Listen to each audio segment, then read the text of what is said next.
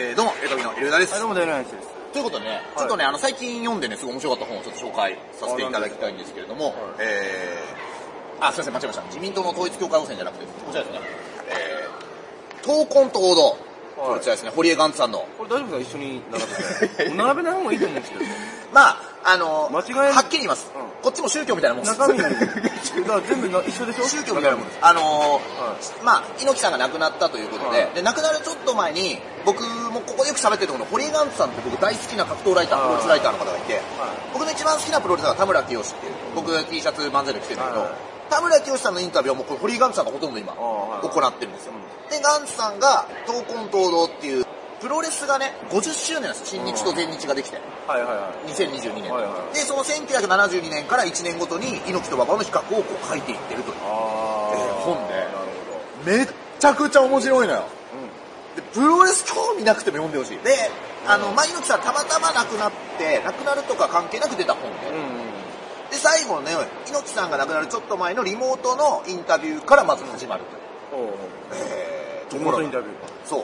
プロレスってさ、はい、これいちねんごとにさ、せんきゅうひゃくなんじゅうなんねんに何があったみたいな、うん、いろいろあるじゃん、そういうの。はい、で、僕意外がられるんだけど、意外と俺データあんまり分かんないのね。何年の何月とかっていうのが、そんなに覚えられないのよ。はいはい、で、だってざっくり言うと、まあ日本プロレスってのはもともとあって力道山先生。うん、で、そっからまあ、猪木がまあいろいろあって、まあ独立するわけ。新日本プロレス。はい、で、馬場は日本プロレス残るんだけど、えー、つまり東京プロレスなんですか？そうなんです。東京プロレスでの猪木がこう独立で立ち上げようとして、まあ、クーデターだなんだがあって、で、新日本プロレスを立ち上げるわけです。はい、で、えー、馬場は全日本プロレスを立ち上げるわけですよ。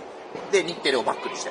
で、新日本プロレスはテレビがついてない。うん、で、まあ、それはいろんな本でも出てくるんですけど、馬場さんがアントニオ猪木の団体に外国人を呼ばせないように、アメリカの巨大なテリトリーに圧力をかけて、独占するわけですよ、外国人。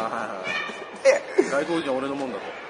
読んでいくと、結構馬場って悪いやつだなっていうのをちょっと思うわけ。いやいや、それはね。で、工業合戦ですか、そのもんです。工業合戦なわけよ。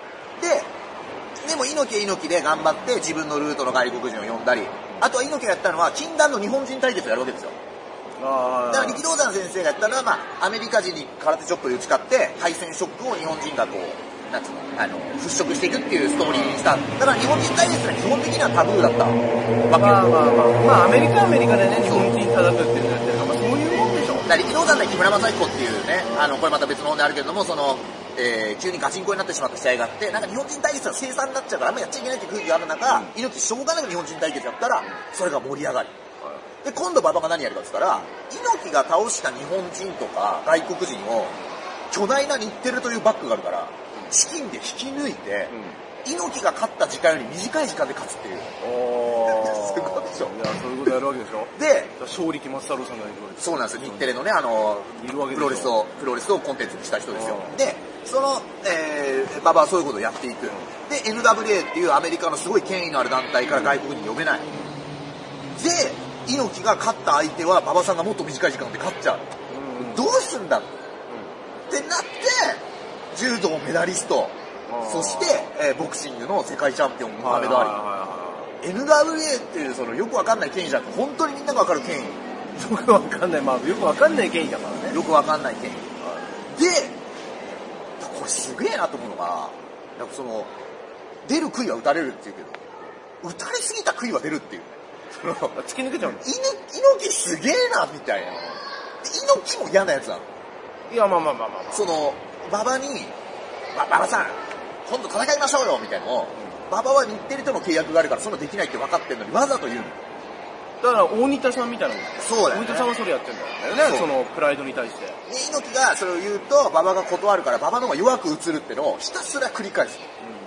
うん、で、まあ、一回なんか、えー、合同で猪木と馬場が、なんかその、夢のタッグ結成してね、あったんで、その越境タッグで。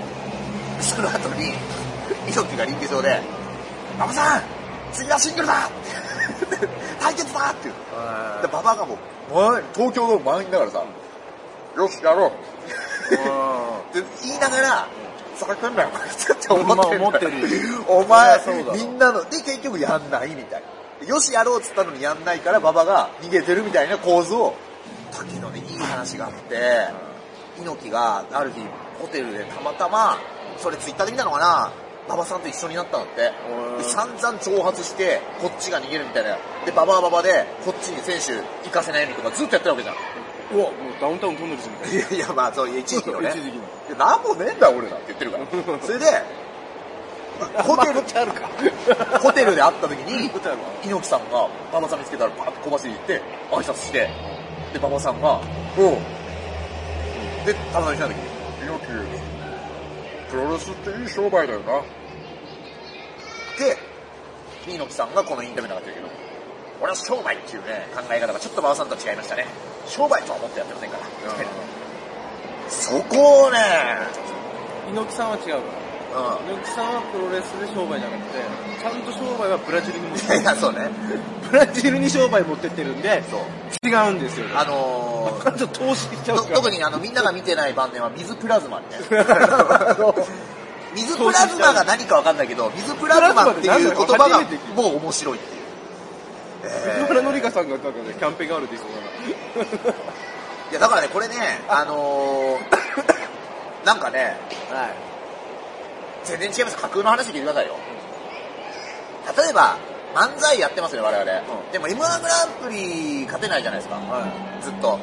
で、エムワン じゃないオーディションとかもいっぱい受けてきたじゃないですか。はい、で、単独ライブに関係者の人来てもらってますけど、なかなかこう、でも、大きいとこに、まあね、あの、ナイキさんのラジオでね、ネタ流していただいてありがたいのもいっぱいあるんですけど、そのね、出れない悔いはどうするべきかっていうのはね、猪木を見てね、これ、ね、あ、なんつうの、別に、猪木みたいにね、うん、あの、同じことやるわけかわかんないんだけど、勉強なるっすね。あの、俺一回某先輩に、うん、あの G ネタやられてる方が、はいはいはい。車の中で一緒になったんですよ。はい、で、その時に、ちょっと僕ら G ネタで勝負したんですよ。はい、ちょっとこういうドリームマッチみたいなのやりたいんですよ、つって、いろいろこう呼んで、どうですかって、やってみませんかって時に、言ったんだけど、その後知ったんだけど、その先輩のコンビがちょっともう空中分解してた。いやいやいや。だから返事が生返事だったんだなっていうのを。違いますよ。後から聞いて僕本当に申し訳ないこと。違います。これ読んで勉強してください。ね、お前らに客が呼べんのかよ。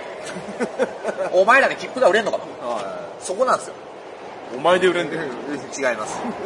それを同じぐらいの切符が売れるようになると、だからフワちゃんみたいなもん。もう自分で数字持ってきたら、プロレス使うよって。そういうことなんだ。ということでね、まあまあ、これね、すげえ面白いんで、ぜひ読んでください。吉田剛さんとかもすごいいい書評、すごい書評書かれてて、それ僕、リツイートしました。で、グレート歌舞伎さん、あの、僭越ながら僕もご挨拶させていただいて、僕の隣にジグザグジギ宮沢さんがいて、エル歌舞伎って言って、グレート歌舞伎さんから名前もらってますっていう、勝手な紹介をされたんですけど。いや、宮沢さんね、はい、皆さんプロレスすごい詳しいですけど、ちょっとエル歌舞伎に詳しくない。デロリアンさんが花の刑事の漫画が好きで、歌舞伎歌舞伎ってお金を配るところが好きで。好きで、歌舞伎。歌舞伎ってつけた。もちろんグレート歌舞伎さんも好きなんですよ。好きなんですよ。で、帰りに宮沢さんに、皆さん、あれ本当は違うんですよ。いいじゃないのな。猪木みたいだった。いいじゃねえか。心もレスラーだよ。レスラー。グレート歌舞伎さんがアメリカで大ブレイクして、全日本プロレスに戻って、して、で、日本プロレスで、まあ、毒斬りってのをね、まあ初めてやるわけですよ。そうなんだ。その時に日本でものすごいブレイクするんです。うん、で、まあこの本によるとですよ、馬場さんだったのかなが、ちょっとグレート歌舞伎が人気出すぎて、うん、あ実は、あ、あの、アニメ化の話とかいろいろあったんだけど。おー、もうもう、でも格好もね、そうできるもんね、あの忍者みたいな感じしてな。なんだけど実は、馬場さんたちというかトップ勢が、やっぱこうちょっと出る杭打ち癖があるのかなみたいなまあ話も出てきます。あまあどこまでね、そのかわかんないけど。で、どこの業界もそうなの聞くね。どうしてそ、どう、どれぐらいの社会現象だったか。グレート歌舞伎が。歌舞伎さんの発言ですね。最初子供のファンが飛びついたんだよ。俺の真似をして。うん、ストロベリーやメロンのジュースを吹く遊びが流行したらしくてね。おー、まあ色付きだ。そう。うん、それを見た親たちが、テレビ局にあんなのは出すなって抗議の電話を入れたらしいけど、うん、反応があるってことで霧を吹き続けたら、どんどん人気が上がっていったんだということで。ということで、あのー、なるほど。えー、だ真似したくない芸能人みたいなことだったのね。そうそうそう。江頭さんじゃないけどね。江頭さん。うん。すごい、グレート歌舞伎のアニメ化もあったかもしれないね、本当はね。見たかった。うん。タイガーマスクぐらいしかないもんね。